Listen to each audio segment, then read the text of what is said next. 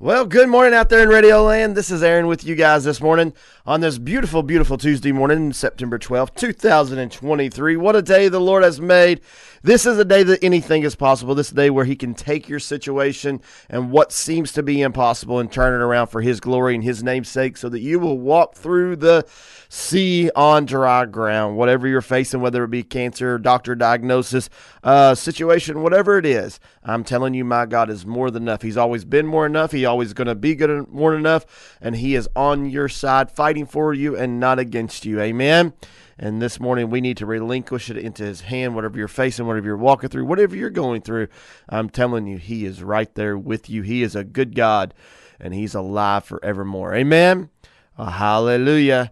It's Tuesday, so actually, it's like the second Tuesday of the week because Josh is here for the second morning in a row, and um, we wasn't here yesterday, and Josh was here, and and I, but, and I was like, man, where's Brother Aaron? Where's Sister Hannah?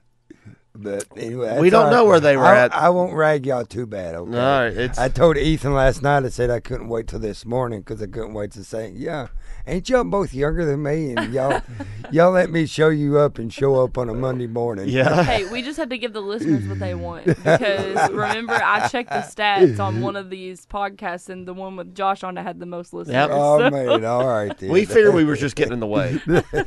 no, but I know. I mean, you know, we te- we can tease people. I tell them oftentimes when you go through things that you guys go through with ministry and doing the work that you do, and me as well. You know, sometimes you can tease each other. About oh yeah, why you do this or why you do that. But, we were just giving the know, people what they wanted. And think about it is, though, of course, as a pastor's heart, brother Aaron. Even though yesterday morning that uh, we said we was going to give him the break or whatever, I think he was still texting in and texting Jason or whatever. So I mean, he was still up, making sure everything was going uh, going the way that it should. So I appreciate that. Well, it's it's going. It's going amazing. Uh, the last two nights have been awesome. It the is. power of God's been there, and the glory of God is in the sanctuary. It's in the house, and we are just so stirred about this next night tonight. If you haven't been the last two nights, you need to get here tonight. You you need to get here tonight and get into the presence of God. Um, it was just a heavy lingering last night.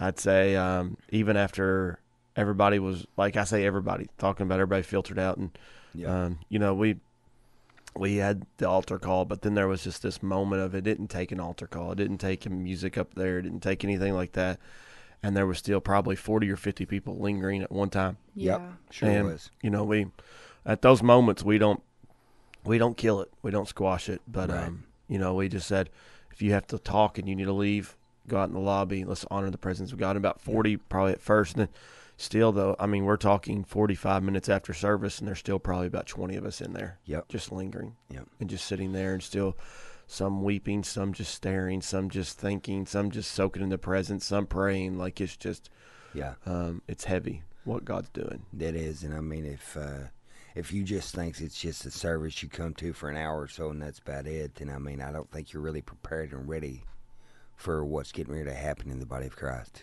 I mean, because people last night even was showing up at five thirty, six o'clock to pray, and I think I told you a while ago. It seemed like when I went up to the altar to pray for an intercession before the uh, before the church service, it's like I lifted my hands up and he said, uh, "Let me hold you now." Mm-hmm. And I mean, it's just something about how we go through our daily routines. We got to do this, got to do that, got to try to help this one, got to try to help that one. But then at the end of the day, it's all about His glory. And I mean, in whatever we do, you know, we don't we don't have to be in a place of worship. We don't have to be in a sanctuary. But think about it is when you come in agreement with like-minded people, and you see, you can sense the urgency and you know just the seriousness of actually, all right, let's let's get down to business. You know, and I mean, I know there's a time as we give time for shake hands and like people say, shake hands and be friendly and stuff like that, and try to interact with others. You know, there's uh, even in a sanctuary last night, how so many people. I wanted to say hi to this one, wanted to say hi to that one, but it's just almost impossible to get to everybody. But I mean, knowing they're there is just it's uh, it's pretty pretty amazing. Yeah. God's doing amazing things. So many great testimonies. So many people being impacted and changed. And um, you know, I just I'm so um, stirred by what God's doing, and we're just believing God for the more. Amen. Amen. and more and more of Him and less and less of us. Yeah, because it's been actually uh, moving. He's been moving in a great way, you know, for a great while in our lives. In some of us, you know what I'm saying? It's to be honest with you, not all of us. Yeah. Because really, not everybody I think is prepared and ready for it. But there's been sustained moves of God within our even our local churches here lately that have uh, that have empowered us for the moment, empowered us for advancing the kingdom, empowered us for you know different churches that do different things, you know, to get the word out or to or to make sure that everybody has not only heard the word because everybody's probably heard about Jesus in this region. They've heard about the Lord, but I'm afraid that too many people aren't living it. They're not Yeah. doing those things. So we want people to understand that they need to live it. Need to Mhm. live it. So. Yeah, I want to be doers. That's right, Hannah. That's exactly right. So, anyway, so I think, uh, brother Aaron, we talked about it a while ago. I want to, uh, I want to pray this morning because um, actually up to uh, up the road from us there on 401 Hudson Community Church, that lost a great brother in the Lord. Mm-hmm. He'd been a staple for their church for many years. Uh, he was uh, in leadership there, and uh, Jim Paul, Jim Paul family. He passed away the other the other morning. I guess they went to wake up, and he didn't wake up. Mhm. Just uh, died in his sleep there. So I want to, if I could, I want to open up in prayer for that Yes. family for everything else. I think uh, as kids go back to school today here at the academy, and so let's just pray as we open up this one, if that's okay. Mm-hmm. Lord, we come to you right now. We just thank you, Lord, for another morning that you've allowed us to come to the station, Lord, and just to uh, be on the radio, Lord God, for all our listeners, Lord Jesus. Lord, I pray it now for this morning for Brother Aaron and Sister Hannah and myself, Lord God, that we may be able to say a word of encouragement or a word that will uh, cause us to stir up the gift that's within inside of people. Lord, I pray it now, Lord God, also, Lord Jesus, as we're thinking about this morning, Hudson Community Church, as they lost one of their own there, Brother Jim Paul. Lord, I pray it now, Lord Jesus, for Angela. I pray it now, Lord Jesus, for Ashley, Lord God, as well as, Lord Jesus, you be with that entire family, Lord. Yes. Lord, I pray it now for comfort. Lord God, they've always, Lord Jesus, looked for you for everything, Lord God. And I know, Lord God, that when times when times get tough, when times get hard, Lord God, we continue to want to look to you. But Lord God, I pray it now, Lord God, for that entire family. I pray it now for that church. I pray right now for our community, Lord God. And I just thank you, Lord God, how even in our communities, Lord Jesus, that we can have people that's a staple, Lord God, in our communities, Lord God, that we can think of, Lord God, that how that's the reason, Lord Lord, we can go on. And I ask you right now, be with the Jim Paul family, be with each and every one of them, and be with the uh, be with Hudson Church as well. Lord God, I just pray now for that leadership, Lord God, to step up, Lord Jesus, and do the things that you've continued to call them to do. We thank you, Lord God, Yes, for another moment. We thank you, Lord God, for another time. In Jesus' name we pray. Amen. Amen. Amen. Amen. All right, Hannah, you got um, you got some announcements and things for us this morning. Yeah. Um, and so we got. Let's see here. Again tonight, seven o'clock. Um, I've invited quite a few people. Um, and a lot of them couldn't be there the last few nights. But I'm like, hey, we got a third night coming up. That's up. right. That's right. The- yeah. you yeah. might not be able to make the first two, but there's another one. So um, tonight at seven, um, if you're not on Central Time, it's seven Central Time here tonight, and I just want to invite everybody to come out. Amen. Um, this is it's been so awesome to see. I mean, I honestly, there's a lot of people that have been coming. I have no clue who they are. I mean, and that's amazing. I love Yeah. that because this isn't about just a few, like a the local churches. This is Yeah. open to everyone and anyone, and so That's right.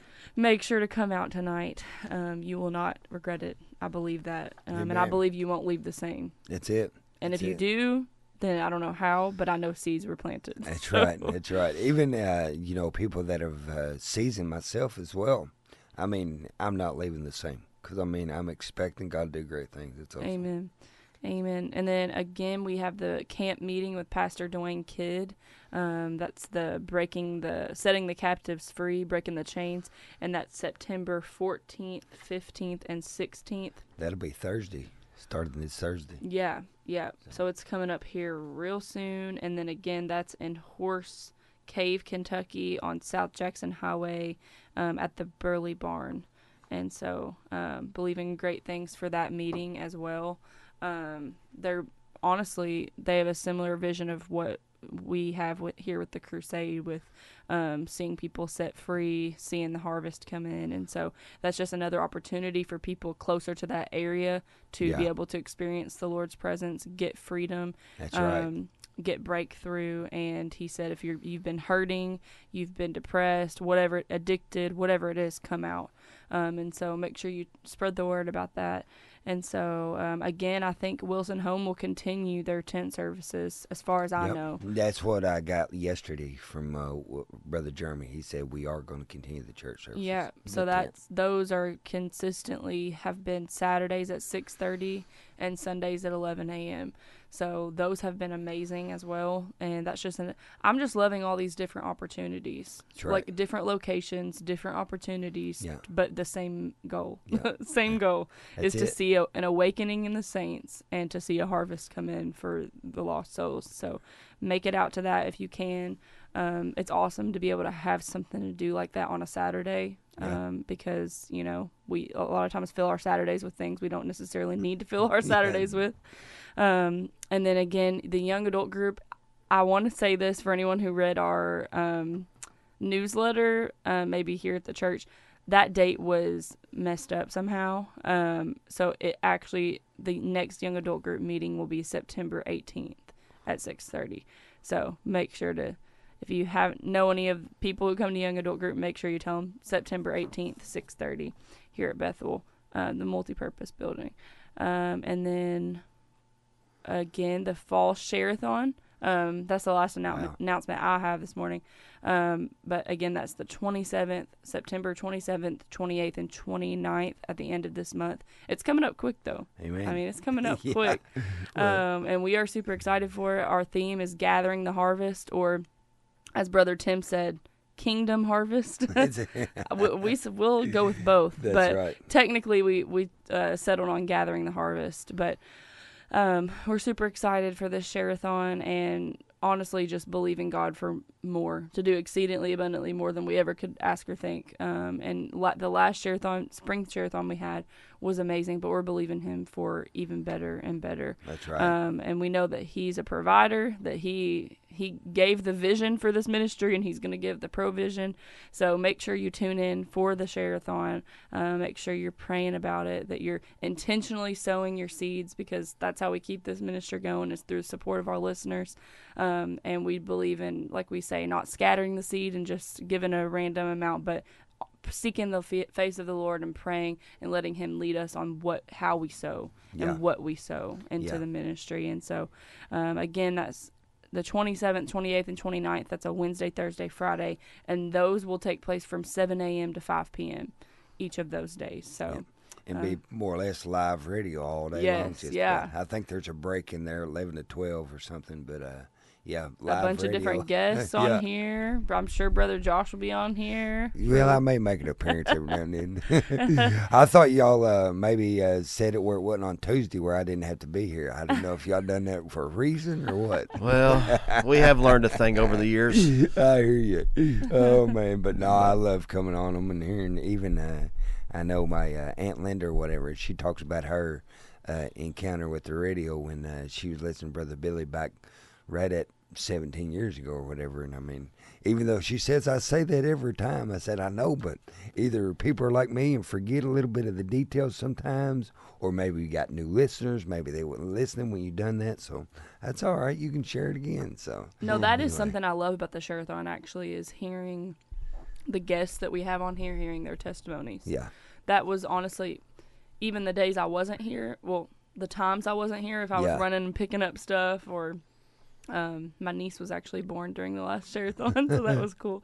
Um, but just hearing people's testimonies of how this ministry has affected their life, or how the Lord has used this ministry, or how the Lord's used them in this Yeah. ministry, just whatever it is. Um, I, the testimonies were very encouraging. Yeah. and so. awesome to listen and to to. know back many years when it was started that we can just uh, have an app now. have an app now where we can just plug it in and listen on our phone wherever Yeah. we are at. So That's true. it's pretty awesome. Yeah, and I hope somebody download the app. Uh, another older, well, Don't want to offend anybody, but I'm sure she'd be okay with being considered an older lady. But but Miss Gretchen um, at church, she was like, "Hannah, get over, come over here." And so she Yeah. was help, trying to help her, but it it was they were like, "Well, that wasn't too bad," you know. I mean, it, it might have one extra step, but um, once you type in box two network into the Tidely app, I mean, it basically tells you what to do after that. You Yep. just click OK and Yep. you're good to go. So That's right. That's right. I've uh, showed a couple what to do as well because all you gotta do is it says change there, and you change that icon. It's the same icon. It Yeah. ain't nothing different. So amen. anyway, but yep. Amen. Well, we um, we're gonna start Hebrews um, next Monday. We'll start into Hebrews, and then we are going to um, just go for it. Start next Monday, and it's gonna be. Uh, I'm very excited to go through that book. Uh, I very much enjoy John, um, but I think Hebrews is a definitely smaller book. But I, I'm not gonna be surprised if it takes us longer to work through Hebrews than it does did John. To be honest with you, because Yeah. again, John's a narrative. So at times you read 15 verses and talked about it. Yeah. There's hardly ever going to be a time you can read 15 verses and uh, and without stopping in Hebrews. Fifteen words and stuff. I don't even know if you can read five, like Yeah. 15 syllables without stopping. So, That's exactly right. um, So- but we're gonna we're gonna have we're gonna have need we're gonna need some kind of Bible study this week. Hey, you. My wife is on your side about going to Hebrews, but he, she just said, "Man, I like Hebrews because he brews Hebrews. About coffee." Look. so she always says she's got it. She got a wool over my eyes. I think she Yeah. says you make the best coffee. Said I, I can't make it like you do because Yeah. it says in the Bible Hebrews. So there you go. Yeah, I don't even like coffee, and I'm about to drink some today. I hear you. Well, I should have brought you a cup of coffee then, brother. Um, I don't even. Uh, I don't know. We'll we'll go to. Um, we're gonna go to First Peter. I mean, let's see here. Um, Second Peter, chapter one, verse three, and for the next week, um, for this week, I think we'll just work through like the first chapter of Peter, Second Peter. One day we may go back and do the whole book, but we're gonna pass the time this week uh, preparing for Hebrews and talking about Second Peter chapter one. Um, and I think it's just an amazing chapter. And so I just kind of chose it to to go for throughout all this right. morning because Yeah. it'll probably take us all week to work through it. Mm-hmm. I do have a quote of the day. Oh yeah, oh yeah, that's right. Real. Sorry, go ahead. Uh, got Leonard again, Ravenhill. That's all right. Um, but I just loved this quote, especially after what Brother Lance was um, preaching about yesterday with prayer, and Yeah. and Pastor Aaron's been preaching a lot about prayer. But the secret of praying is praying in secret. A sinning man will stop praying, but a praying man will stop sinning. Wow, that's awesome. That's Mhm. exactly right. And Yeah. I mean, it's just so true words. That's good, Hannah. Yeah, I think uh, about six or seven months ago, um, I made a statement on Sunday morning, and it, it got some people saying yeah, then some people pushing back. but I said the church really don't have a sin problem. The church has a prayer problem Wow, because if you get prayer right, you get your sin problem fixed. man. Yep. Um, and they Yeah. say, no, no. I said, yeah, it does. Like almost every time you get your prayer life fired up and you're praying, you have a really hard time praying and sinning at the same time. That's exactly Mhm. right. You really do. wow. Um, I say most of the time, unless something's really off, you're not praying and popping open the website screen at the same time. You're not praying and cussing out your neighbor at the same time. You're not praying and flying up that finger at somebody cut you off in traffic at the same time. I mean, has it ever happened? Maybe, but I'm telling you, it, it just those two collide with each other. That's it. Amen. It's They maybe c- happened during a religious prayer, but I doubt when you're in the presence of the Lord, praying in the Spirit, you're Yeah. gonna be flying up a finger. That's you right. might just get About like struck the fir- down. I don't know. I'm just kidding. No, you, I mean you're right though. I mean, you say religious prayer. So the Pharisees, what do they want? They don't pray like I do. They don't do this. Like they don't. You know, it's all about them. But I mean, Mhm. when it's all about Him, it becomes a change there. Instead of getting the focus from them to Him, and that's what we need to do. Yeah. Amen. All right, Second Peter chapter one. We'll start in verse one, um, because I did do math one time in high school, and I know that one and two come before three, so there's only two. so I think we can work those before we go first three. I'm thankful we cleared that one up, brother. Well, I just wanted to clarify. All right, Simon Peter, a servant and apostle of Jesus Christ, And so that's where we find out that definitely Peter wrote this book. And he's saying he's a servant and an apostle of Jesus Christ. So he's basically saying here that I, I, really love how before he says, I'm an apostle, which he was one of the original 12, and he was probably, honestly, him and Paul was kind of the leader of the apostles Yeah. at the end of the day. Like Paul wrote two thirds of the New Testament, but Peter was the influential leader one in most most areas. Right. Um, but he's before he said an apostle, he said, I'm a servant. And I absolutely love that.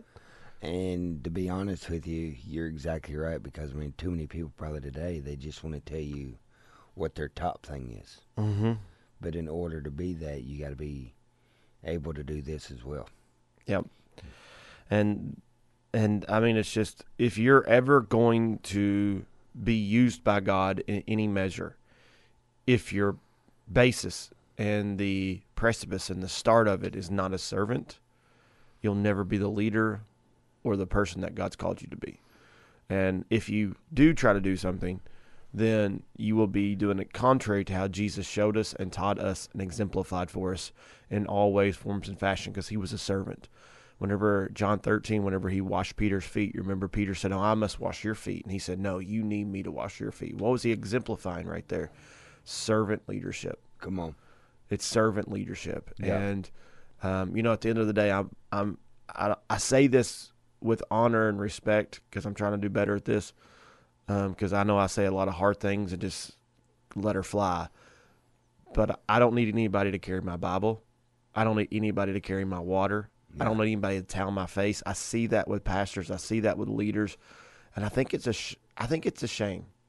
I really do I don't. I'm not gonna be any. I, I, I can't do it any. People say, "Well, it's honor, it's respect, it's spiritual authority." I mean, just because you're somebody's spiritual authority, don't mean that they need to towel your face when you're sweating. Right. You know, it's just I can, I can get my own water. Like I, I know the honor. I'm like, thank Yeah. you, like for blessing me. If you come up Right. and hand me a water, that's fine. But I've seen pastors and I've seen leaders and I've seen evangelists and itinerant speakers that walk into a sanctuary. One person has their Bible, another one has their towel, another one has their water, and another one has their shoes, and another one has their shirt, and another one's holding their train of their robe and everything else. And it is contrary to what Jesus exemplified Yeah. as spiritual authority in the earth. Yeah. And if I'm going to mimic anything, I'm mimicking him, not the next televangelist. I, I, I don't. I'm not mimicking the guy that stays in the green room till the third song and then comes out for the last part, raises his hand for 20 seconds, and go up and preaches. Yeah. I'm mimicking Jesus, Yeah. and you know, I, I, I don't. I'm I'm usually praying before anybody's there, and most time I'm praying after everybody's gone. Yep. And it's not to show off. No. It's because I want to set the pace. Well, because you know the position you're in, and that, like you said, you got you got to lead, and Yeah. when you lead something, and uh, I, I, even in the spiritual realm, we know that is great, but also naturally, that's what a lot of people say. If they see your boss doing it, or if they see somebody else that has done it before, even I think it's the concept, a biblical concept or biblical principle, actually works out in the world. Yeah. I mean, A hundred because really, percent. I mean, they they see this, and actually, even though, well, that's not in the Bible. Yeah, it is. Mm-hmm. That was instituted back many years ago. You think this is just coming coming to fruition? No, it's been it's been established since the beginning, like giving, like tithing, like doing all those things. But still, yet, if somebody sees a leader pushing them, and guess what? That desire for me to be pushed. And I'm thankful that when I when I got started working or whatever, I had a I had the superintendent, the owner, of course, brother Billy. Then uh, also I had this foreman named Ricky.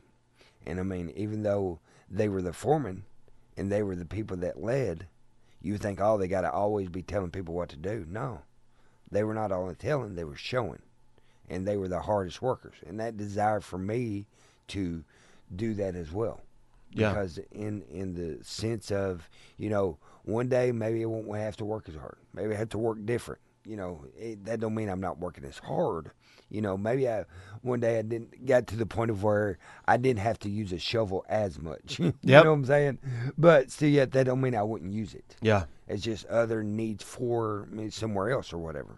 Yeah. So, but if you see people actually doing the shovel work, if you see people doing that, and they're the ones that lead, because I've had people say, "Ain't ain't you the boss? Mhm. Or ain't you the foreman? Ain't he? Ain't he the owner?" Yeah. Yeah. Wow. What's up? Well, what's he doing with the shovel? Yeah. And I, I, I want to reverse the tide there. I want to say, what do you mean? What's he doing with the shovel? He's the owner. Mm-hmm. Okay. I want to say this real quick. I got a text yesterday uh, about some things that have happened. Of course, I don't want to go into detail again. We talked about it yesterday, but even the past few days, you know, my mom and dad's went through quite a bit. And to be honest with you, I say this with all due respect. Okay, somebody said, "What a way to start a crusade." And it's almost like they were saying, "Man, all these bad things are happening." And uh, I said, "Yeah." I said, "Anytime something like that can happen," and my mom says that, that the enemy is not going to steal my joy. You're exactly right. What a way to start a crusade.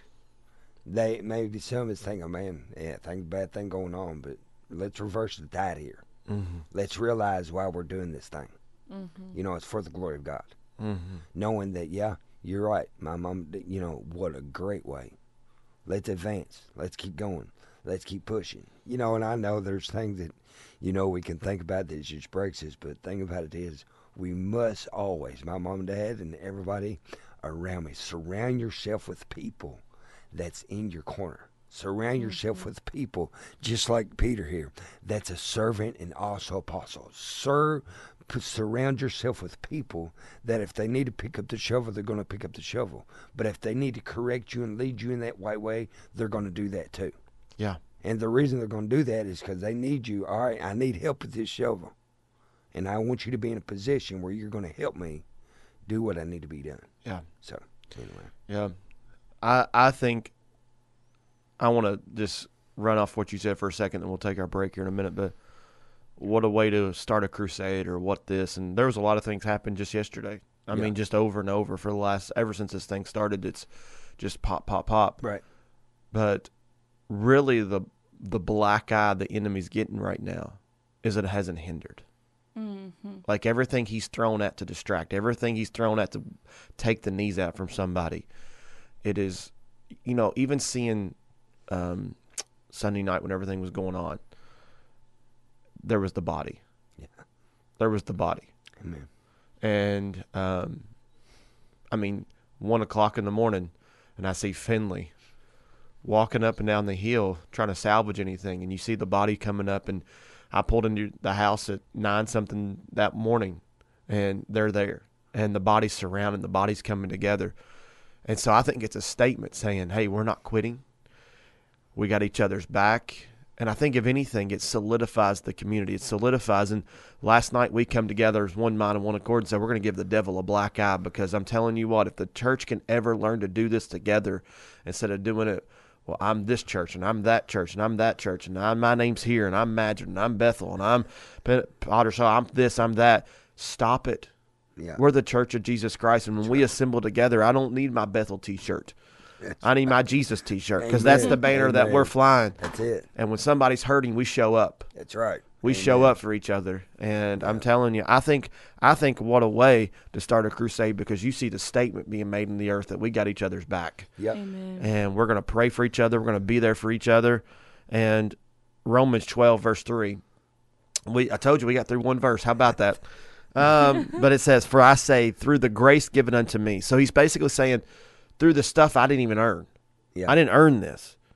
To every man that is among you, not to think himself more highly than he ought to think, but to think soberly, according to the according as God has dealt to every man the measure of faith. He's saying, "Don't you think you're doing this?" He said, "He's giving you the measure of faith. He's Yeah. dealing with you grace. Don't think more highly of yourself." And when we would learn to do that big H word that we talk about pretty often here, humble ourselves under the mighty hand of God, then in due season he will exalt us. The problem is that we exalt ourselves, and when we exalt ourselves, exalt ourselves, we come crashing down because pride becomes for the fall. That's right. And I think what he's doing in the earth today is raising up a generation that don't think very highly of themselves. And not mean like downgrade or downplay or I'm disgusting or I'm wretched. Because you know what? There was a generation that had false humility. And they say, I'm just a wretched sinner. I'm just this. I'm not going around saying I'm a wretched sinner. I'm Yeah. going around thoroughly convinced that I'm a son of the Most High God and that we're going to see the glory of God cover the earth as the waters to cover the sea. But I'm not going around thinking for one instance it's resting on Aaron's shoulders. Come on. It's not resting on Josh's shoulder. Josh's it's not resting on. Hannah's shoulders. We all got our play, roles to play because in Romans 12, he goes on, we are many members, but one body. That's it. And the not to think more highly of ourselves and to walk in humility. Humility is not talking trash about yourself and thinking that's that's humility. Yeah. Humility is I prefer Josh over myself. Come on. Mm. Man, oh man. And if- or I prefer Aaron over myself. There you go. We prefer each That's other. That's right. That's right. I mean, that's it. And if the body of Christ could ever get a hold of that, Yeah. I mean, the, I mean, that that is that is the door of honor and humility Yeah. That will unlock intercession. That will unlock the glory of God. It will make you stay up at night weeping and crying out for your children. It'll. We we have a generation. I know we got to go to break, but I felt I feel the oil on this. I feel the spirit of God on this. We have a generation of parents that think more of themselves than they do their own kids. And they're more concerned about Facebook than they are about their kids. And they're more concerned about their bank accounts than they are in their own kids. And I'm telling you what, even if parents, if we could learn to humble ourselves and we could get into that prayer closet and we would care more about raising our kids in the admonition and the glory and the presence of Lord instead of entertainment and the next television show and the next bank account and the next new car and the next bigger house and the next Facebook scroll and the next message and the next this that we that we're not even going to remember tomorrow. If we would learn to humble ourselves and to think more of others than we think of ourselves. What would this earth would look like? What would our churches look like? What would our houses look like? What would what would our communities look like? And I'm I'm I feel like we used to say and I, I feel like this is still true honors a key that unlocks many doors. But I think humility is a principle that will change the world. It's just we got to operate in it, and it's not always easy, and it's not always pleasant, and it's not always popular. But if we can learn to operate in humility, I'm telling you, over That's and over right. in the New Testament, even Second Chronicles seven fourteen, if my people Yeah. who are called by my name shall what, Humble, Humble. themselves. Man. I'm, Almost since the beginning. yeah. Instituted just Before you turn away from sin, before you pray, before you seek your Yeah. face, humble yourself. That's it. Man. Tuesday question number one, sponsored by the Sicilian Bank. Who was the Gentile prostitute who helped the Israelite spies? Who was the Gentile prostitute who helped the the Israelite spies? We're going to be right back here after the break on Mornings of Box 2 Radio on the Box 2 Radio Network. Oh, we're back in. We have an answer for that trivia question. Miss Katie got it right. Now, Josh called, but it was Miss Katie who got the answer, so I figured I'd give it to Miss Katie. Um, but we love the Newtons so much here. Um, such a godly, amazing couple. Um, walk. I'm just worshiping during the break, and I wake up. I, s- I look up, and there's Josh with breakfast. Hey, man. and I'll be honest with I'll be honest with you. I didn't uh, even see Josh. I know I should have seen Josh walk in, but I just seen the girls walk in, and so I was coming in. And I was like, "Well, there's Josh." So he just made an appearance for me because I didn't see him walk in there. So And I thought when he asked, I thought he was gonna go get us breakfast because he asked what we wanted, and then I realized he already had it here with man, oh man. I'm like, man, Lord. Wow. Yeah. So that's uh, two mornings in a row that I've been here, and uh, somebody has brought me a little breakfast this morning. Aw. Man. Uh, We, it no, I mean it. It is. We think of it as like a small gesture, but it really that does mean a lot. you like ain't just kidding. Especially like we see that during the share-a-thon but even there are people that have such um, giving hearts Yeah. and that couple is one of i mean their heart is just to give Yeah. and you just feel it you know when somebody's giving out of the pureness of their heart out of love Yeah. and when they're just you know Right. feeling obligated to Yeah. oh just go ahead and get something Yeah. but the love that you feel in the giving even if it's Yeah. breakfast Yeah, I like you. I just i really appreciate that Yeah. Hey, man. And I know that uh, it seemed like I didn't. I met Josh for the first time probably a couple months ago, and even though uh, really the first time I met him, it's like, hey, we hit it right off, buddies. Ever since it's like, uh, yeah. Once I told him about Uncle Justin, he said, "Oh yeah, it's on now. It's on." So anyway, but I'm thankful to uh, be able to know uh, the Newtons and uh, all they done. I think uh, even last night, I think um, Katie made some brownies or something for the for the people that was uh, singing and stuff like that, or the group that was up. And I told Josh, I was teasing him, said, "How many did you eat before she got here?" so anyway, so it, it's an awesome, uh, it's an awesome time, and we appreciate that what everybody does. We appreciate what Yep. everybody does. So Um, I had a question come up to me, come in last night around. I actually during while we was praying before service yesterday, um, asking us to cover it today. um, it was question for Tuesday. Why or what is the meaning of John chapter eleven verse sixteen, when Thomas said, "Let us go, that we may die with him." So, um, if we look at John chapter 11, verse 16, we're talking about where he is going to go back. Um, let me get over there. Um, now, if you go, when he says, we're, we're in the story of Lazarus, they're getting ready to go back to wake up Lazarus. And when they go to wake up Lazarus, Thomas is like, actually, if you go back, I want to, I want to make sure I look at this right. Um, verse 8. Um, well, let's- read 7. Then after this, he said to his disciples, Let us go to Judea, Judea again. Um, and the disciples said to him, They said to him, Rabbi, the Jews were just now seeking to stone you, and are you going there again? So he's saying, Let's go to Judea, and then we're going to go there again. And the disciples like, uh, Jesus, last time we went to Judea, uh, do you remember they tried to kill you? Like, do you remember that? And um, he said, and he said, um, well, are there not 12 hours in the day? Uh, what? Like, what? what's this got to do with stoning me? And if anyone walks in the day, he's not stumbled because he sees the light of this world. And if anybody walks in the night, he stumbles because the light is not in him. I think he's saying this uh, I'm walking in the day. Like, I'm not going to live in fear. I'm not going to live in hesitancy. I'm walking in him. I'm walking in the light, and the light will overcome darkness because he's not afraid of them stoning them. I think that's what he's really trying to tell them. Like, you got to remember, guys, I'm not walking in the darkness. I'm not walking in defeat. I'm not scared of the darkness. Why? Because if you flip the light switch on, Yeah. if you turn the light on, the darkness is overcome. Come on now. And so I believe at that point, Jesus said, I'm not worried about the stoning, guys. Yeah. Mm-hmm. I'm not worried about that stoning. I get it. Last time we went, they tried to kill us. But did they kill us? He's that's kind of what he's saying. He said, "Did they get us?" Well, no. And then the disciples said, "Lord, if he has just fallen asleep, he'll recover." And they're like, "Okay, okay." Well, do we really have to put ourselves there though? They're still not getting it. Like they're not getting it because they said, "Well, well, at the end of the day, if he's just asleep, do we really have to go? Because then he'll wake up." And then Jesus spoke of his death. But they thought that he had been meaning just taking his rest and sleep. And then Jesus said plainly, Lazarus has died. And for your sake, I am glad that I was not there, so that you may believe. But let us go to him. He's basically saying, I'm glad that Lazarus died. And I'm glad that I'm not here because you're getting ready to see the glory of God. Wow.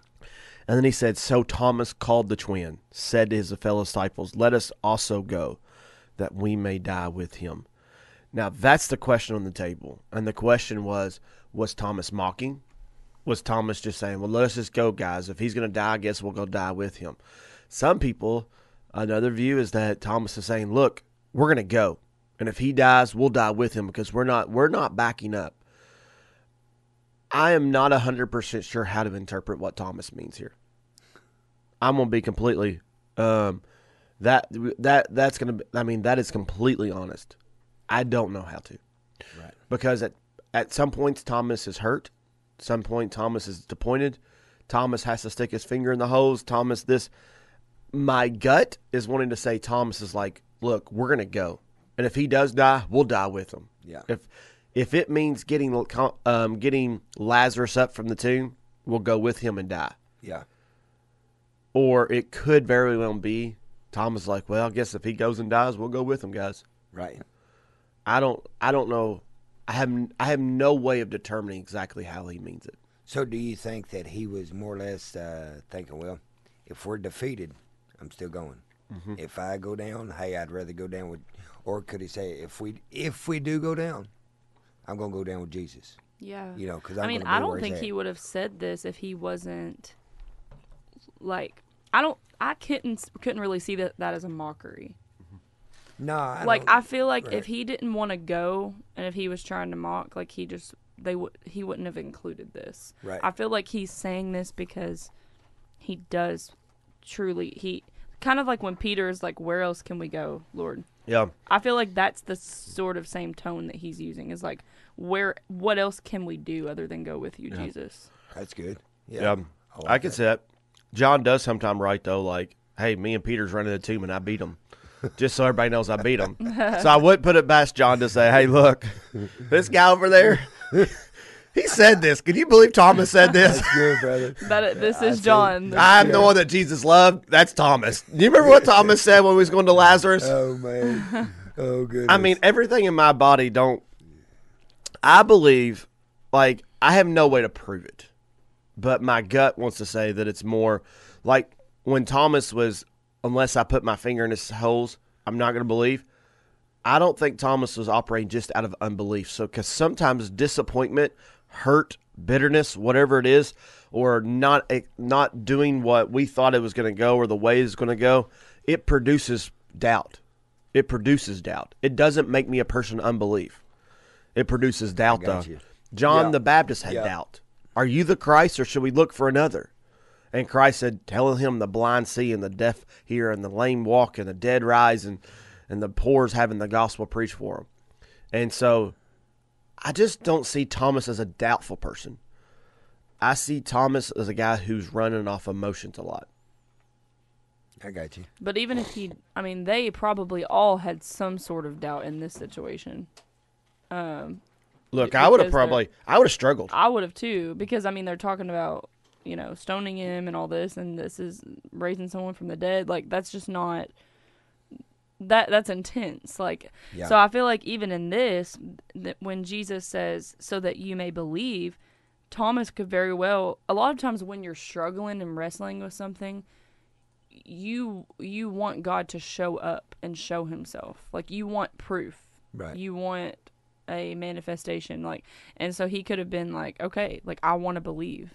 He could have been like, let's go, like, let's go. Also go that we may die with him because Jesus had just said, so that you may believe. So I'm sure they knew. I mean, or Thomas knew that he Jesus means what he says Yeah. and he me- meant that this was going to show the glory of God. That this might be something intense, but the end result is going to be the glory of God Amen. showing up. So So I mean, you know, many times also I was thinking about this as we as you guys were kind of putting your take on it. You know, when whatever they really didn't understand exactly how he was going to do something. But previously when they seen the ministry of Jesus and when they seen the miracles that he'd already done, I mean, even though throughout their maybe holding back or maybe not getting to where they really need to be to the point of where they didn't doubt or do these things, they were still all right under the impression of, okay, you've never let us down so far. I'm going to continue to follow you. You know, and I think that's that's key for us as Christians now to see this, to realize that hey, listen, even the one close followers, they may have doubted sometime, or they may have thought, man, I don't know what we're doing, but they done it because Jesus told them to.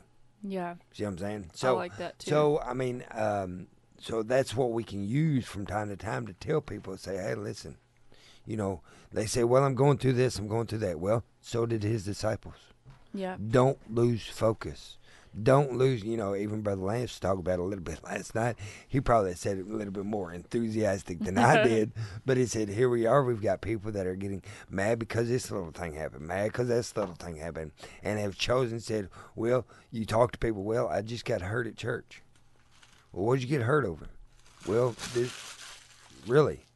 I mean, you're really basing your walk with the Lord on something that's more or less don't even don't even apply to that. More or less, you're because of what somebody else did, you're blaming Jesus for it. yeah, And I mean, I think that's what we do because if somebody else does something, we're blaming Jesus for it. Mm-hmm. And I mean, even this past weekend, I was able to um, an older lady come to our yard sale that we was having, and I was telling her about the crusade, and there was a singer here around the area this weekend, Brother Terry Terrell, and uh, they were going to different meetings like that, and she said, "Well, I haven't been to church a long time." I said, "Well, what happened?" She said, uh, "By um, my husband or." You know, somebody that no, it wasn't her husband. It was somebody she knew for a very long time that we're friends with, and said the Lord took him away and he was an oh, he was an older gentleman, and I I began to think about it. Said, well, hang on a minute, you're not the only one that is lost people. You must surround yourself and must know that in order for you to get true comfort, you must look to Jesus in all things. How can we in all things give thanks unto the Lord? If we're not sold out to Him, if we don't have the Holy Ghost dwelling inside of us, it's going to be hard for in all things give thanks unto the Lord. Yeah. And I mean, but never lose focus. Never lose focus. And I, I just reminded her of a few years ago. You know, I lost a neighbor, 41 years old, got sick. I lost one of my best friends at work. You know, brother Jeff. I, lo- I lost him because he got sick. I said, "Was that fair?" And she's like, mm. "I said, okay." I said, "Listen, there's people that's been in your position before that you need to go to to help them minister unto you. Yeah. I said, because we cannot lose focus on what the Lord has destined for us to be. He made us to be with Him at all times. Yeah. That's how He made us to be. to worship him. At all But I mean, times, yeah. then we go into that. But He's made us to be that. But are we really going to be that? Are we going to really be the ones that we're made to be? Yeah. Yeah. I love what Brother Lance said, um, and I never really had thought about it like that, but he said something along the lines of if you are more concerned with what people think than what God thinks. If you're if you are more concerned with making people happy than doing whatever God says regardless of what it is or regardless the cost, then you love the world more than you love him. Yeah, Yeah. I think he went on to saying, "You're not a Christian. You're not of the kingdom." And uh, I mean, I mean, so uh, And I mean that was powerful to me because even in this story with Thomas, like what he's saying, or and what how the other disciples are doubting, like I think they had this constant like temptation and like struggle between loving the world or loving Jesus above, like loving Jesus above everything, yeah, or choosing the world. And I don't I don't know, that just was big to me because when you think about loving the world, you think about sinning. You think about like loving the things of this world, but sometimes you don't think about people. right. And that really stuck with me last night when he was saying like you must love the Lord more than your family. You must love the Lord more than the people around you. And like to me that goes past just sins and things of this world, but when we put people in there, Yeah, that that's that's big. But I think that's also here because they're saying, "Well, aren't they going to stone you and all these things?" yeah, And Thomas, I see Thomas trusting Jesus here. I mean, I mean, I know he was called doubting Thomas but, uh, before, but I see him tr- trusting Jesus because if he's he's saying, "Let us also go that we may die with him," after everyone else was doubting. Yeah. yeah, That's what my that's what my guts want to say too. I'm just being very transparent. I can't prove it. yeah, Like you know, it's you're gonna have to rely just on the Holy Spirit to show you. Um, but when you was talking about the loving God more, really that's what Jesus was telling the Pharisees over and over again when he would say, "If you do this, you'll have a reward." And basically, this is in essence what he's saying. If you want to stand before men, you'll stand before them. yeah, You will. Congratulations. But you'll stand before them and you'll miss standing before God forever in eternity. Because you got to make this choice. Which one am I honoring? Which one am I worshiping? Which one am I going to go after? Because you cannot worship the system of man and God at the same time. yeah, Yeah. man. You can't do it. You mm-hmm. can't. And that's probably one of the hardest things as Christians sometimes to do because we are still called to love. We're Right. still called to reach out. We're still called to have mercy and grace. We're called to honor and respect. But at the end of the day, my pursuit is not to please man. my pursuit is stand blameless before God. Amen. Amen. That's right. And um, that's why for 45 minutes last night, there was 20 or 30 people who just stayed there and cried and said, less of us and more of you. Yep. Amen. Why? Because we're not consumed with the opinions of man. It's it. We're consumed with heaven and the glory of God covering the earth as the waters cover the sea. Why? So that we could have good church services. God forbid. That's right. I'm still in a Paul vocab. That's the vernacular that Paul used. I'm using Yep. it. God forbid. Yeah. The reason we're after the glory of God so that drug addicts get off, alcoholics are sobered, marriages are restored. Amen. I mean, this thing ain't. I'm gonna say it as honest and truthful and as pastoral as I possibly can for 30 seconds for ethical break. This thing ain't a game, friend. That's right. It's not a religious duty. It's not a system. It's not a ploy. It's not something we're doing because we want a three night hit wonder. We. It's not something that we're doing. We're living this lifestyle lately. Like this is our lifestyle. This is our heartbeat, Yeah. and it's all to create and host a presence and create a place where people can encounter God Amen. to encounter God and and I'm telling you, people are so sick of encountering religion. They're encounter they're sick of encounter. I'm gonna I'm gonna be as loving here as I possibly can, but I'm gonna shoot really straight. They're sick of your church service. That's right. They are sick of your church service. They're sick of my church service. They're sick of services. They're sick of routines. They're sick of agendas.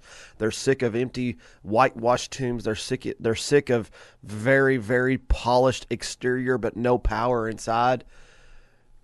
And it's time the body of Christ puts on their big boy pants, straps up, puts on their armor, and let's go to war. Because I'm telling you, if we will create a place that the Spirit of God dwells and inhabits, then not just revival, but awakening will take place, and culture is truly changed. Lives are truly changed. Marriages are truly transformed. Addictions are truly broken. We're not talking about an emotional stimulant that fe- frees you for 34 hours until you decide to do it again because the emotions run off. I'm talking for an encounter that sustains, an encounter that stays. And I'm talking about something 30 years from now, you're still free from pornography. 30 years from now, you're still free from addiction. That's right. 30 years from now, your your family is still Amen, thriving. Aaron. It's this is what we're after. I'm not after a game. I'm not after a three night wonder. I'm after the glory of God that will sustain the people that encounter Him in the secret place. And that is the body that's rising up in the earth. And that is my prayer. I don't care about a three night revival. I don't care about I don't care about good church service. I don't care about people um, getting touched like in just coming and oh praise the Lord. I care about the glory of God transforming people's life and people encountering God in such a real way that they truly leave transformed. Just like Josh said earlier, we're not looking for other people to transform. I'm looking every single time I encounter Him to be transformed myself. Amen. That's right. Amen. That's what I'm. I, I want to look good. different. I want to. I want to get out of the prayer closet and be a better husband. I want to Yes. get out of the prayer closet and be a better dad. I want to get out of the prayer closet and be a better pastor. I'm not. I I am so discontent with staying the same right now. God soften our heart. Amen. Amen. Sorry, I was preaching. No, no, that's good. That's good, brother. All right, second trivia question of the morning. Higdon Lane Survey and sponsor. Thank you so much. What was the meaning of the king of Egypt's dream when Joseph inter- interpreted it? What was the meaning of the king of Egypt's dream when Joseph interpreted it? We will be right back here, excuse me, after the break on Mornings of Box 2 Radio on the Box 2 Radio Network.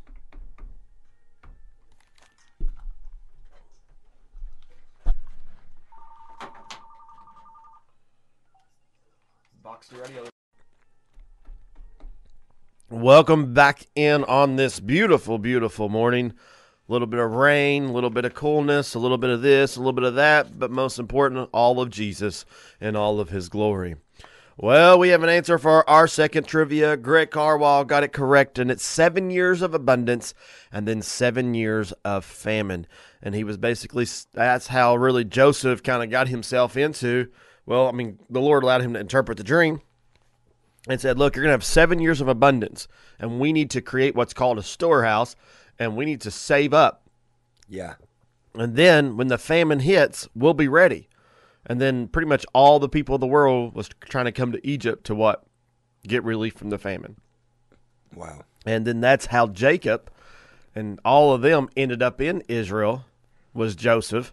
And then they stayed there for a lot longer than they were welcome because if you're what was once your deliverance becomes your home, then you'll stay there and get enslaved again. That's you got to keep moving forward. And that's why it's so important after you experience deliverance in any way, form, or fashion, you've been set free from whatever it is. Maybe it's anxiety, guilt, shame, maybe evil spirits, maybe whatever it is. It's important then to keep moving forward, discipleship, training, equipping, empowering, pushing forward. Because I'm telling you, if you meet Jesus in any way and you get encountering him in any way, but you don't keep moving forward, you'll always fall back. Come on. And sometimes backsliding. Now, backsliding for me is not losing your salvation. Okay. Backsliding for me is just saying I'm not where I was today that I was tomorrow. I'm not here to where I, I'm not where I'm. Let's see. I don't want to say this. This early in the morning. Where am I? If I'm not today where I was at least at yesterday, I've been backsliding. Come on. I've slid back. Okay. I need to press forward. But sometimes, in my opinion, too, you're falling back just standing still. You're just standing still and you're falling back All right. Mm. because everybody else is moving forward. Okay. And then you get frustrated. And this is why I think a lot of people get frustrated in the church. Well, I'm just not getting fed no more. I'm nobody's calling me. Nobody's calling me. Nobody's doing this. Nobody's doing that. Stop standing still. Catch up. Like I know that sounds really mean, and I know that sounds really harsh. Yeah. But if you if somebody has to come back for you 765 times to say, "Come on, let's go," Right. sooner or later you need to put your running shoes on, Yeah. and you need to start Yeah. running with the body. Come on. and um, unequally yoked isn't just believer and unbeliever. Like I don't think that. I think that even you have to be cautious sometimes marrying somebody that's not of even the same faith that you are, or, and I'm not talking about like you're Islam or Christian or anything like that. I'm talking about there's some things you need to you need to have a conversation about at, with faith before you get married. That's right. Mm-hmm. What's your pursuit? Who do you think God is? Because you may call yourself a Christian and be nothing like a Christian. Then you get married and you think, well, my goodness, this person's nothing like I thought they were. Yeah. They called himself a Christian. And, and so I'm not trying to be judgmental this morning. I'm just trying to be honest. Like, No. I was that person holding people back at times. Right. And now my greatest my greatest concern is I never hold anybody back. I'm just going to run hard That's it. and I'm going to look see who's on my right and left, and that's who I'm running with. Amen. And so I've been preaching this morning. Y'all got to shut me. I'm just going to No, turn it's my mic. good. No, it's good. it's all all right. of these things have been on our heart lately. I mean, all of That's it. right. That's what happens when I It's miss a all morning. important. Yeah. Hey, uh, brother Aaron, I know that I didn't really do a, um, uh, I guess you can say a fresh manna yesterday. Uh-huh. but I have had one that I uh, look back on even before I started doing them on the radio, and uh, I've got one for this morning. If that's all right. Mm-hmm. All right, so we're gonna go ahead and do manna. This is one that I've done here a while back that I, you know, even before I started doing them on the radio, and I thought, well, I uh, kind of looked back in a few of them and stuff, so I thought that I'm gonna go ahead and do go with that one. But uh, we're in Colossians three verse four today, so this is uh, manna on Monday for Tuesday morning. All right, yeah. So it says, "When Christ, who is our life, shall appear." Then shall ye also appear with him in glory. Seems as if life continues to go by. We often hear so many say, including myself, that it, that it's closer now to the coming of the Lord than it has ever been. The statement seems to be more clear in my life like never before. In order for us to see him appear, he must become our life right now.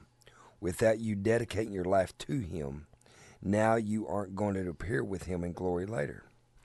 So, the question for all of us this morning is Jesus your life? Not only did Jesus become my life many years ago, but he's continued to be my life now. When people see you do they when people see you, do they see the appearance of Christ? When we think about our heavenly home, we often think about his glory that will be there. But I want you to know that today is another day for you to be in his glory wherever you may be. If there has ever been a time to shine forth his praises and glory for the world to see, it's now.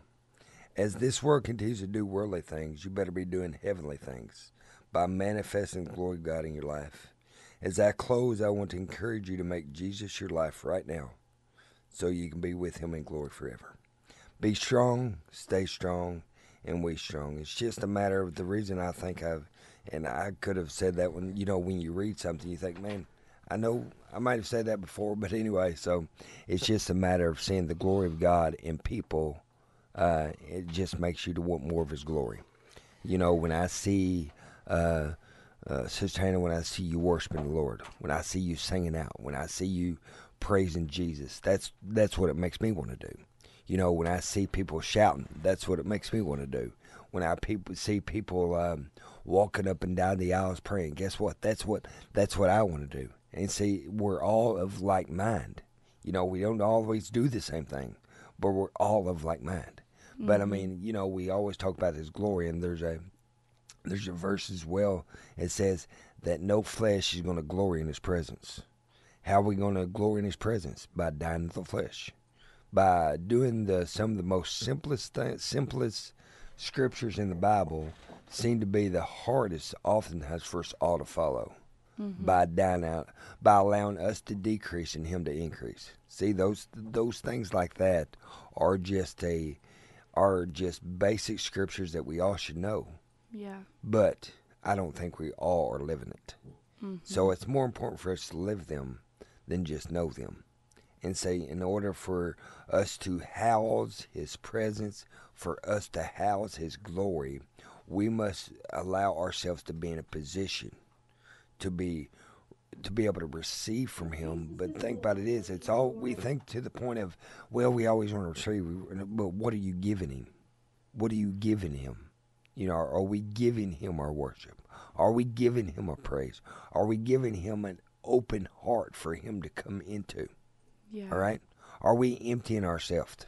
You know, there's a song out, uh, you know, f- several years ago. It says, "Empty me, mm. empty me," and I, that's what I want to be. I want to be empty of me so I can be full of Him. So, Amen. Anyway, if there's one thing that summed up last night, that would be it. Yeah. The wow. message of last night. Yeah.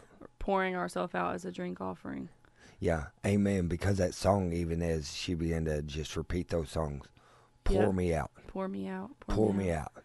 You know, I'll be honest, Josh. Um, sometimes I believe that th- it looks different for us because I think sometimes, like we talked about earlier, we get in a um, routine of things, or even not even a routine, but you know, there are certain things like I worship, I help lead worship. You yeah. you preach. Yep. Aaron preaches. These are things that we do, and I don't think that the Lord wants us to stop doing those things, but I think there's sometimes that He will tell us to do something different in a moment. There you go. And I think sometimes it's to um, really just refocus us or even captivate him in that moment that we will be obedient to whatever he says to do. Yeah. Even like I know Aaron's talked about sometimes he's like felt the glory so strong he doesn't even want to grab the mic. Yep. He just want, and then there's times when the musicians are playing and the spirit of God is leading to just kill the music and just let let people's hearts cry out and sing. And like that isn't normal. Like that isn't something that we're used to doing. Yeah. But it's very profitable if the Lord is leading us to do it. And I'll be honest, yesterday, um, I love worship. I Amen. love worshiping. Um, and I really love worshiping with the team that we have here at Bethel and Lance's team. They've been a joy. I mean, they are so humble, and I, I truly just feel connected to them. Like they are just they're awesome. Yeah. Um, but yesterday as I was praying, I just felt the Lord say, "Step down."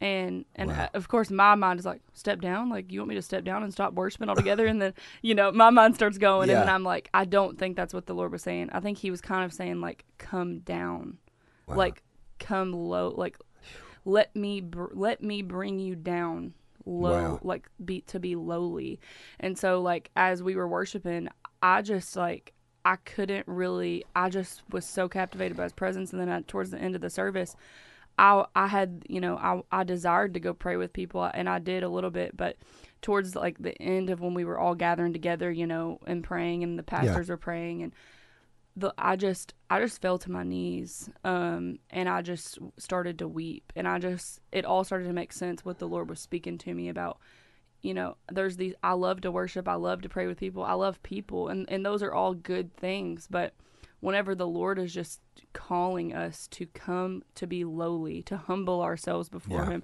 And that's what we've been talking about all morning. I just felt that last night so heavily. It's just co- come down here with me. Let me let me bring you low. Let me bring you low to the ground. Let me just fall and worship me in my presence. And that's what happened.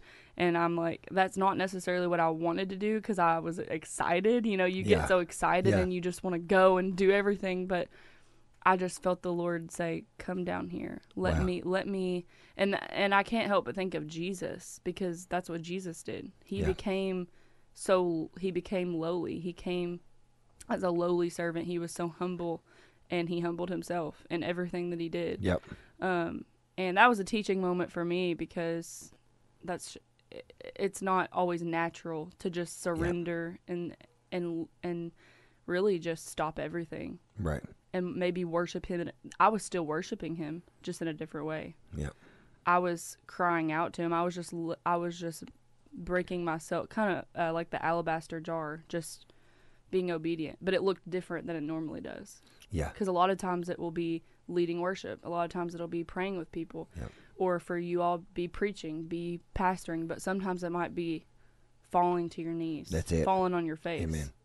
Um, And I think that's what um, he wants to get a people to. Because I'm sure, of course, I don't lead worship like you do, Hannah, but I'm sure in worship you probably think about me sometimes as far as myself when I'm preaching or when I'm studying for a message. All right, this is my, this is my zone. This is when I really feel the Lord, you know, impressing me what to do or what to say. And it's almost like He's saying, no, not just them times, but also during worship. I need you to worship. During prayer, I need you to pray.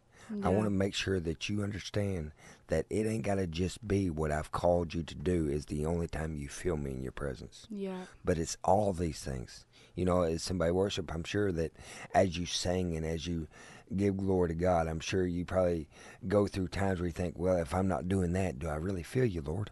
yeah, But see, in those moments, though, we must understand that wherever we're at, we do all these things that we can feel Him in a place of where, you know, if I'm singing for the Lord, I remember when y'all sang last night, The Goodness of God.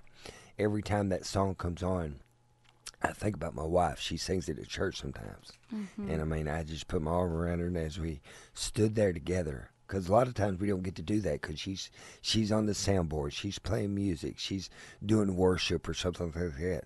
But just to be able to sit by my wife last night, me and Rachel, and as that song come on, we put our hands or put our arms around each other and just praise the Lord together. It was just something very special. And I don't, I know her calling. I know that with church that she has, there's certain things that people has to do. I understand Yeah. that to make it go, but to be able to take opportunities like last night and different nights, just to be able to stand there with my wife and worship together, it's just very There's amazing. nothing like there's it. nothing like that. And, I mean, because I thought about even last night, I know Aaron being the pastor and Heather being the worship leader most of the time at Bethel, they may not have those moments where really, you know, during church, really they're They get to be they're not right there together because that because that's their calling. That's what they do. But never take for granted the opportunities like I mean, even me, my wife got last night just stand there in the presence of the Lord and worship Him together. So, Yeah, and I pray that Aaron and Heather do get the opportunity at with times like this that Yeah. you know, and that's what I love about um, like the Harvest Crusade and like other services that are not your typical Sunday service or Wednesday service because it really does give us those opportunities to be able to worship in a way that we aren't we aren't so um, tethered to something. We're not so tied to something. Yeah. it, there's almost a freedom that comes with it having another team to come in alongside of us and and kind of take that and and I'm so glad that you brought that up Josh about you and um and your wife because I I've been experiencing that too like and I think the Lord's been teaching me I know Aaron has been preaching about you know first we're a son and we're a daughter Yeah. before we're a worship leader or a pastor Yeah. or whatever we do um but I've been experiencing like and I don't know it it's just like even when Ethan just came and sat down by me yesterday after we were all lingering in the presence like I just start feeling the Lord's presence even stronger and just weeping Yeah. and I think it's just something about like serving the Lord together with your spouse um Yeah. and I don't know. I think, and that's been happening lately more than usual. Is just like me just feeling the Lord's presence and just feeling an overwhelming goodness of God, like you were talking Right. about. Um, and I think the Lord's been wanting to remind me that like the order of first you are a daughter, Yeah. then I've given you this spouse to serve me and to bring me glory. yeah. Then everything else comes after that. That's that. right. That's and right. it's just it's awesome. I think the Lord's just realigning and um, His order for Amen. everything. Amen. I I know uh, Sister Gretchen, she chimed in here. She said, and sometimes it's just be still and know He is God. Yeah, And that's what, you know, and to know that we can, that I can be still and know that He is, you know, just Mhm. to rest in His presence. You know, like, uh, let me hold you now. yeah, Let me hold you now. I mean, because I know in the busyness of everything that we can get overwhelmed, that uh, we can get in a place of where we think, well, what are we even doing? But the thing about it is just to remember, always be still and know that He's God. Amen. Amen. So, Yeah. I just um you know, sometimes I step back um and even like during the altar calls and stuff, yeah, I don't I don't always get very involved. Right. I'm I'm very I'm a strategic type person. I just wait. I wait on the Holy Spirit. I just worship. yeah, But one of the things I absolutely love is seeing just how many other people are walking in their calling. Yeah. And this this whole one hit one one superstar it's it's over. Like it, right. it's just over. Amen. And there's you know, I can only speak to what's happened here at Bethel most of the time because this is where I'm at. Right, at. that's where you're at. But um, we have so many people fully engaged and Yeah. fully activated and doing what God's calling them to do. And men and women of God just are rising. And we're at this point now where, you know, I'm not the one everybody runs to for ministry. I'm not the one that everybody runs through for counsel or scripture or Yeah, prayer. And somebody insinuated to me that it was like an insinuation. yeah, And it was kind of like along the lines of, does that bother you sort of deal? I'm like, honestly, it enthralls me. right. That enthralls me Amen. because if you're a leader in a church and you're doing your job, you'll raise up other leaders You're raising up leaders. Yeah, and you're releasing them to do. Now, I'm not saying you're micromanaging them. yeah, Now you're being a boss and not a leader. I'm talking about you're raising up leaders to do what they're called to do. yeah, and um, it's a beautiful picture and to see all that happening. And last night, you know, just see what God's doing. yeah, I looked back and um, people I've never seen crying in worship are crying. wow. Um, people are just lifting their hands and encountering God. And um, I'm hearing so many times. I even got a testimony for somebody just a minute ago. I ain't gonna say names. It's it's their business, but over the last three days, it's like this is what we've been longing for Yeah, to know his presence and to Yeah. know his goodness and to know him and I mean I could just I, well I am just weeping all the time know now you are, I mean it just um, something that God is just doing such an amazing thing Yeah. Well, I mean, for so many, so for so long, it's just been put on the pastor's position. It's just been on at our church. Uh, Brother Billy being the pastor, me the assistant pastor. And when we asked the people at our church, we said, "Listen, you know, we know we ain't just gonna let anybody." But they said, "Listen, yeah, we want to be a part of that prayer team." yeah And uh, I said, okay.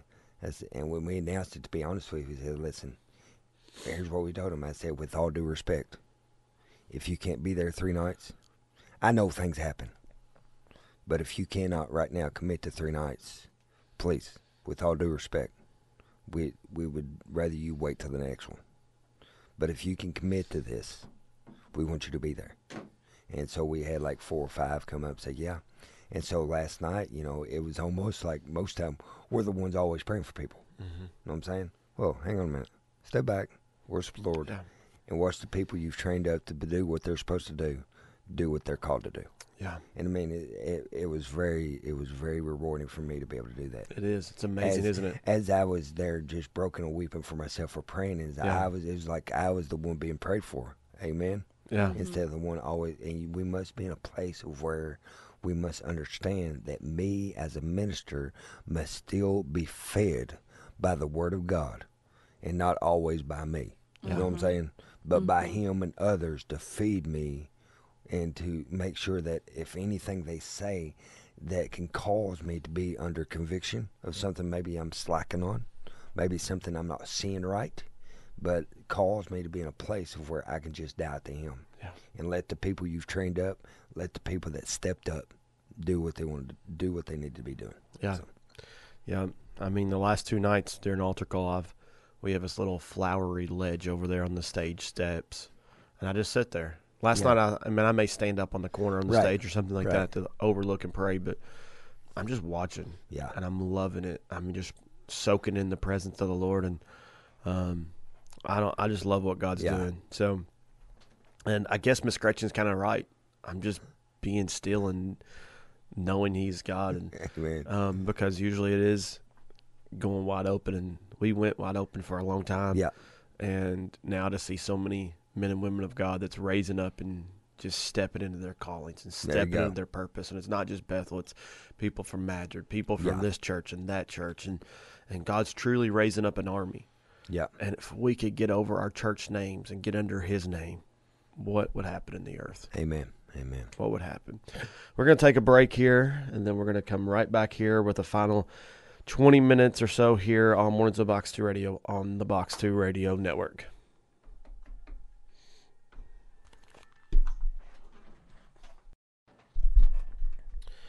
Alrighty, we are back here for this final 19 minutes of this morning's broadcast. Whoa, whoa, whoa! We was just on break. We was just on break. We, we must have missed it. We missed the break. We missed the break. no, because we continued conversation. It's been amazing, man. I just oh Because, I mean, even this morning when we started, you know, we were all tired. I ain't going to lie about it. You know what I'm saying? And we thought, man, help us, Lord, get through. Then it says, the as we're feeding off one another. You know what I'm saying? It's like our strength is even growing. It's like, you know, so as we continue to go, and after a few minutes, then it's like, all right, then hell, all right, this is it. This is it. So, amen. Amen. So the final 20 minutes or so here. So, I got a message early this morning, and it says, um, "God's manifest presence is being hosted so at Bethel right now, and I can't wait to get there tonight." wow. And that's the cry of so many people. Amen.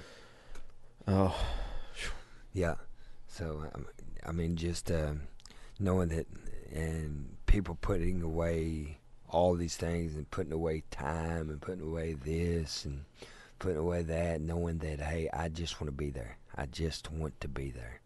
But I mean, I'll I'll I'll be flat honest with. You. Maybe I thought in my mind that more may be there. You know, I ain't gonna lie. I mean, I thought in my mind, hey, there's gonna be more, you know. But hey, at the end of the day, listen, you must believe that whoever's there is destined, Destined supposed to to be be, there. there. yeah. So, and we want everybody that is there to partake in the things that the Lord would have for them to be. Amen. The greatest corporate encounter I've ever had with God Yeah. happened. There was about eleven of us in the room. Wow. Yeah. It don't take eleven thousand. No. It just takes two or three are hungry. There you go. And to this day, I mean, even last night, that was just Yeah. like the thing that was so significant about last night was the amount of people that lingered without any worship team, Yeah. lingered without any preacher. They just lingered in the presence. Yeah. You don't see that for 45 minutes or an hour. You might see it for 10 minutes, but to see them sitting there and just continue to weep and cry and worship, that's that's not normal. Yeah. But the greatest corporate encounter I've ever had with God was with 11 people Right. and and I think that's where just think about like so the result of the upper room Yeah. was thousands coming to Christ, but the upper room was only a few. And I think that what happens is we're looking the the church continues to say come, but the Bible tells us to go. Yep. And Yeah. what what the the corporate gatherings are for is to equip us and propel us and empower us to go. To go out. And we keep having the philosophy of come. And the Bible tells us to have the mission of go. Mm. Yeah. Amen. And uh, Amen. we'll we we'll never see the thousands till we learn to go. That's right. If we keep having the philosophy of ministry that's come, we'll keep seeing the same ones come from church to Yeah. church to church to church. But until we learn to go. And we'll look at Jesus. He went too. mhm. Yeah. That's right. That's exactly right. Yeah. Amen. And jo- um, one listener said, "I'm sure more wanting to be there that's just unable to come," which is very, very true. There's, Yeah. well, I know. I mean, even right now, we know several people that are gone that Yeah. can't be here that want to be here, or Yeah. um, in other areas, and we got people that's going to be in here in the hospital now and other Yeah. things. So it's like, I get it. Um, I had I had invited my uncle, my dad's brother, mhm. uh, that lives up in uh, Irvington area, and uh, I invited him. So he was at Dad's house yesterday, Mhm. and uh, he he told me he said I'm coming one night. I'm coming one night, and that's where they go to Irvington, Cumberland Presbyterian Church up there, and that's where I'm going to be preaching the first Sunday in October. But he said I'm coming. So yesterday when he left, he said I'm going to be there. I'm going to be there, and you know. Uh, when I showed him the card or whatever, when I seen him last week, he said seven o'clock. Is that slow time? I said, yeah, that's my time. He said, well, he said, okay, I'm still going to be there, but that's eight o'clock my time. I said, okay, but he said, yeah. So when he met him yesterday, he said, yep, I'm definitely going to be there. So anyway, but uh, because what happened was when he was he was in the army, and uh, he got stationed in Georgia and not very far from where they're all from down there around Ranger and stuff. Mhm. So then he was talking to uh, Lance's brother, and uh, supposedly he drove a concrete truck or something, or maybe it's Bill that did.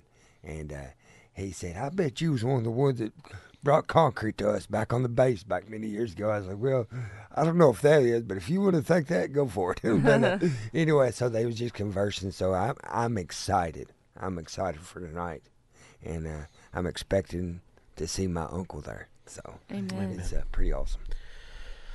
Well, uh, I love what Lance said uh, when he gave that testimony with his testimony and talking about his brother and Yeah. and how if God can bring if God could reach him and the Holy Spirit could reach him in the moment that he did, then our lost family members we we need to stop limiting God. The mm-hmm. family members that we think are the most far gone are the ones that the Holy Spirit could very well bring here tonight. Yeah. And would, would we want to be like him that made made he said Lance said I made him so mad that I just wanted to th- I throw and hit him. I forgot what he said he wanted Yep. to hit him with, but more or less he said I wanted to kill him. Yeah. And so with us, if we get no, I'm not gonna. Oh, okay, then we'll shy away and go, but keep pressing. Amen. Amen. And I love what somebody said. I won't say who, but um, somebody texted me and was talking about. Um, I was asking and checking in on someone, and they said, "Well, this person is." Um, basically, I was just seeing the faith that they were having for this person to. They they may not make it to the crusade, but they know that they're going to end up at church. They know that they're going to end up at church, um, and they're like they're in the excuse stage right now, Yeah. but but I believe that that we know we know what we're up against. We know what we're fighting against and praying against, and I'm believing to see them here. And I'm just seeing faith arise in people right now that like yeah. that takes spiritual maturity, not to get you know offended or just tired of people saying no, Yeah. coming up with excuse after excuse, but to be able to see past that and say, you know what, I know that this is the enemy preventing them from coming, but I believe greater is He that is in me than He that is in the world, and I'm going to see this person come. Yeah, and I know we keep talking about. Oftentimes, you talk about things that you just recently seen. We talked about last night and people that were praying and stuff. This, this, uh, as you was talking about that, it reminded me of this: that someone, that a kid that was at the altar uh, Sunday night, and uh, they, I've seen them other places too. They've been at the altar, but it's just something about dying out. And it was a kid. It was a little kid. But yesterday they was there. The last night they was there again. There again last night. But last night, their family brought a friend that was mm. her age. come on. And she brought her friend up there last night. And you saw them weeping together. And saw 'em weeping together. Come on. I mean, you know, she went by herself with her family Sunday night. I saw it. Then brought her friend up the aisle. And it's, you know, actually, I was over on the south side and they was in that one aisle. And when I seen her bring her friend up, I was like, wow. You know, because that's what it's about. It's about being changed and going out and telling people, hey, you got to come with me tonight. You got to come with me. Because I, you know, it just, all right, you're going to come with me, but I'm going to go with you. You know what I'm saying? You're going to come with me, but I'm going with you. Yeah. So, I mean, more or less is what it was. Because you think, well, uh, what I do, what I do. Here, let me show you what to do. let me let me show you. You know, but anyway, it's just I mean I can go on and on about it, but it's just uh, it's just awesome. And, Yeah. I mean, it really is to see people that really you're not in church very often. Because I mean, when you have nine churches represented, and he you know represented all the or he, he acknowledged all the pastors, but you know you're not gonna it's be gonna be almost impossible to be able to fellowship with each and every one of them individually. It really is. You know what I'm saying? To go be at this service or go to be at that service. I mean, I, I tell people this, but you know, we, our midweek is on Thursdays. So if I would, I could probably go to each and every one like on a Wednesday or something. But then again, you got to have rest too. But that don't mean I don't want to be with them. It's just that you know that I just uh-huh. don't. And sometimes I guess one of the reasons that if I do visit on a Wednesday, it's always here. Mm-hmm. It's close. Okay, it's home. All right, I call this home too. All right, because I was raised here, and all my family's here, and see, so that's where that's just where nothing against anybody else, but it's just about being in the presence of God together. So when you see other people that you know, and you see them being activated, it's like, wow, I didn't realize. To be honest, I didn't realize that they had that in them. You know, being honest. But man, it's like, wow, do you have it in you? Question myself. All right Yeah. you question if they got it, but do you got it? Yeah. so it, I mean, it's just uh, you know just to just to uh, reiterate the fact of just importance of just uh, being in the presence of God. Yeah. And one of the things I'm loving seeing right now, and I get it, like I've still had people kind of a little bit critical at times saying oh, with our kiddos who are waving banners or up there walking back and forth or something like that. Yeah, But, you know, what other 8, 9, 10, 11, 12 year old kids who could be outside playing before church are in the sanctuary at 6 o'clock praying? And they say, well, they're just waving banners and having fun. No, if you watch their mouth, they're praying Yeah. Yeah, and they're waving banners in the front at six o'clock, and they're Yeah. they're the first ones up there during worship when it starts. And um, I look over during the service, and look, you, I can say all these things. I can say, do you even know what they're doing half the time? I'm not for sure, right. but I sit there and watch them, and they have their hands out here, and they're in this, the floor rocking back and forth during worship. Do I know what they're saying? Not at all. But are they being taught? Yes. They're Yeah. being invested into. And so we keep flowing with it. And I mean, I'm watching. Um, there's a, there's one girl. She's about 12 years old right now, and she's 12 or 13. And you watch her before services. She'll have banners every once in a while, but she's also her her mouth is moving a mile an I mean a minute. I mean she's just praying, and Yeah. she's making prayer boards and she's writing scriptures and she's doing all this. Some of them are they running off of mode? I don't know. I'm not God. That's not my job. Yeah, My job is to keep cultivating what's being stirred in their hearts right. and and just seeing that and you see all the other i mean like honestly half of what we have in the altar right now are teenagers and young kids Yep. even on these last two nights Sure is. Yeah. half Sure of it has been. and i don't care you can say well they're just caught up in emotion stick it in your religious pocket and be quiet Yeah.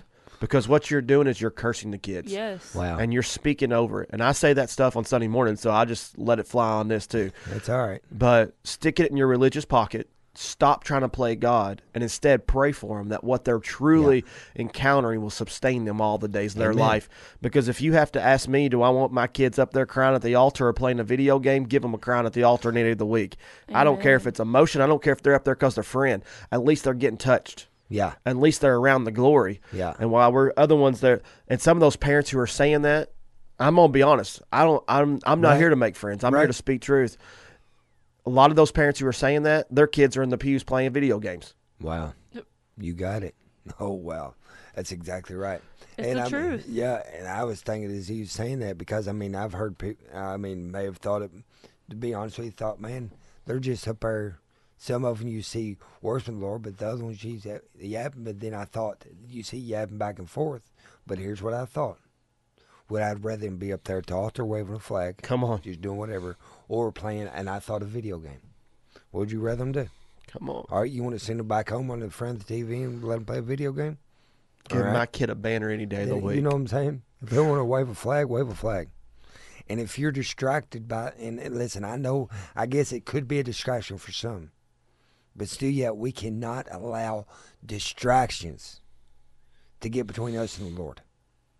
If oh, if we're focused on that more than Jesus, then guess what? We're distracted. Yeah. Let me See what I'm let me show. Oh, go ahead. Sorry. Go ahead. We just have to check our heart because, for one, kids learn by modeling. How are they That's ever right. going to learn how to be free to worship at the altar? How are they ever going to learn how to get up out of their pew and get out of complacency if they're not being having the freedom to do that? If they're not being able to watch other people do it, other kids do it. Yeah. Yeah. I just we just have to check our heart. Amen. Yeah, and we have we have kids coming to church for the first time. That usually kids in the ch- church first time they're terrified. They're sitting there going, "What's going on?" And you know what happens? So often I see this all the time. Kids will visit here for the first time with their parents, Yeah. and within five minutes into a worship service, they're walking up to see if there's any more banners. Yeah. Wow. And there was a group of young people that they played music a little bit differently, but they really wanted to play for the Lord. They wanted to play. They wanted to play in churches. They wanted to play for the Lord. And you know what the church did? They said, "You're you're too different. You played the electric guitar. That's the devil music. You do this. You do that." And because it was not the worship the church was going to be used to, do you know what eventually happened with this group? They ended up being a partaker in one of the starting groups of Woodstock that then sparked a sexual revolution in the United States that became a sexual impure nation. And all these things are derivative from Woodstock back in the 60s and the 70s. Is that right? What is right there? And really, it, one of the pivotal groups in doing that was actually a Christian group at one time, but because the church rejected what they were having a heart to do for the Lord, they ended up being influential in starting Woodstock that then created a sexual revolution that changed the society that we know today as America.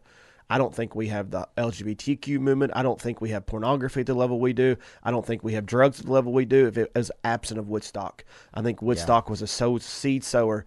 And I'm telling you what, I am not going to reject a generation of kids because people are uncomfortable with them waving a banner up front. Amen. I'm telling you, you're going to have to repent and get your heart right because I'm going after the kids.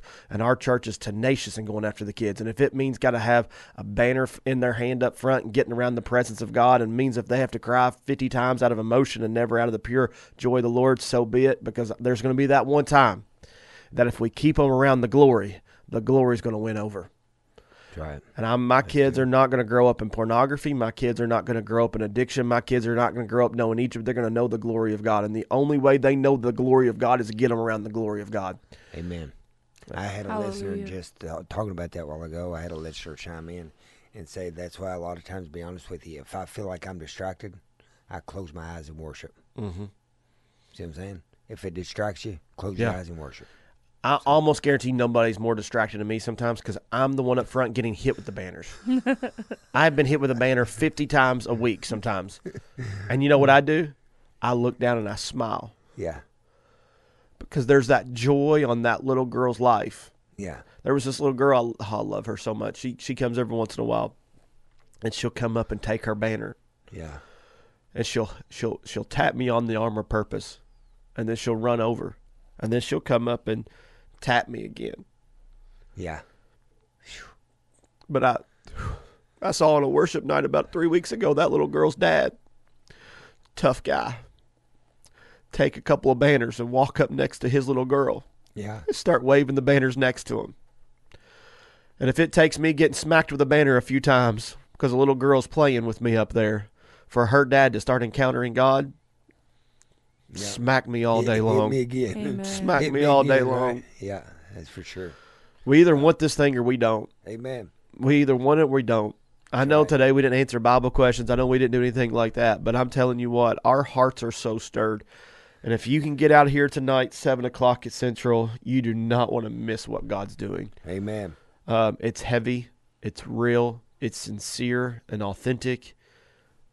And I'm telling you, if you get in this kind of glory, your life will change. Glory. Hallelujah. You That's got right. you got addictions, you got strongholds, you got captivity. Come get set free. Amen. If you need healing, come get healing. If you need salvation, come meet Jesus in all of His glory.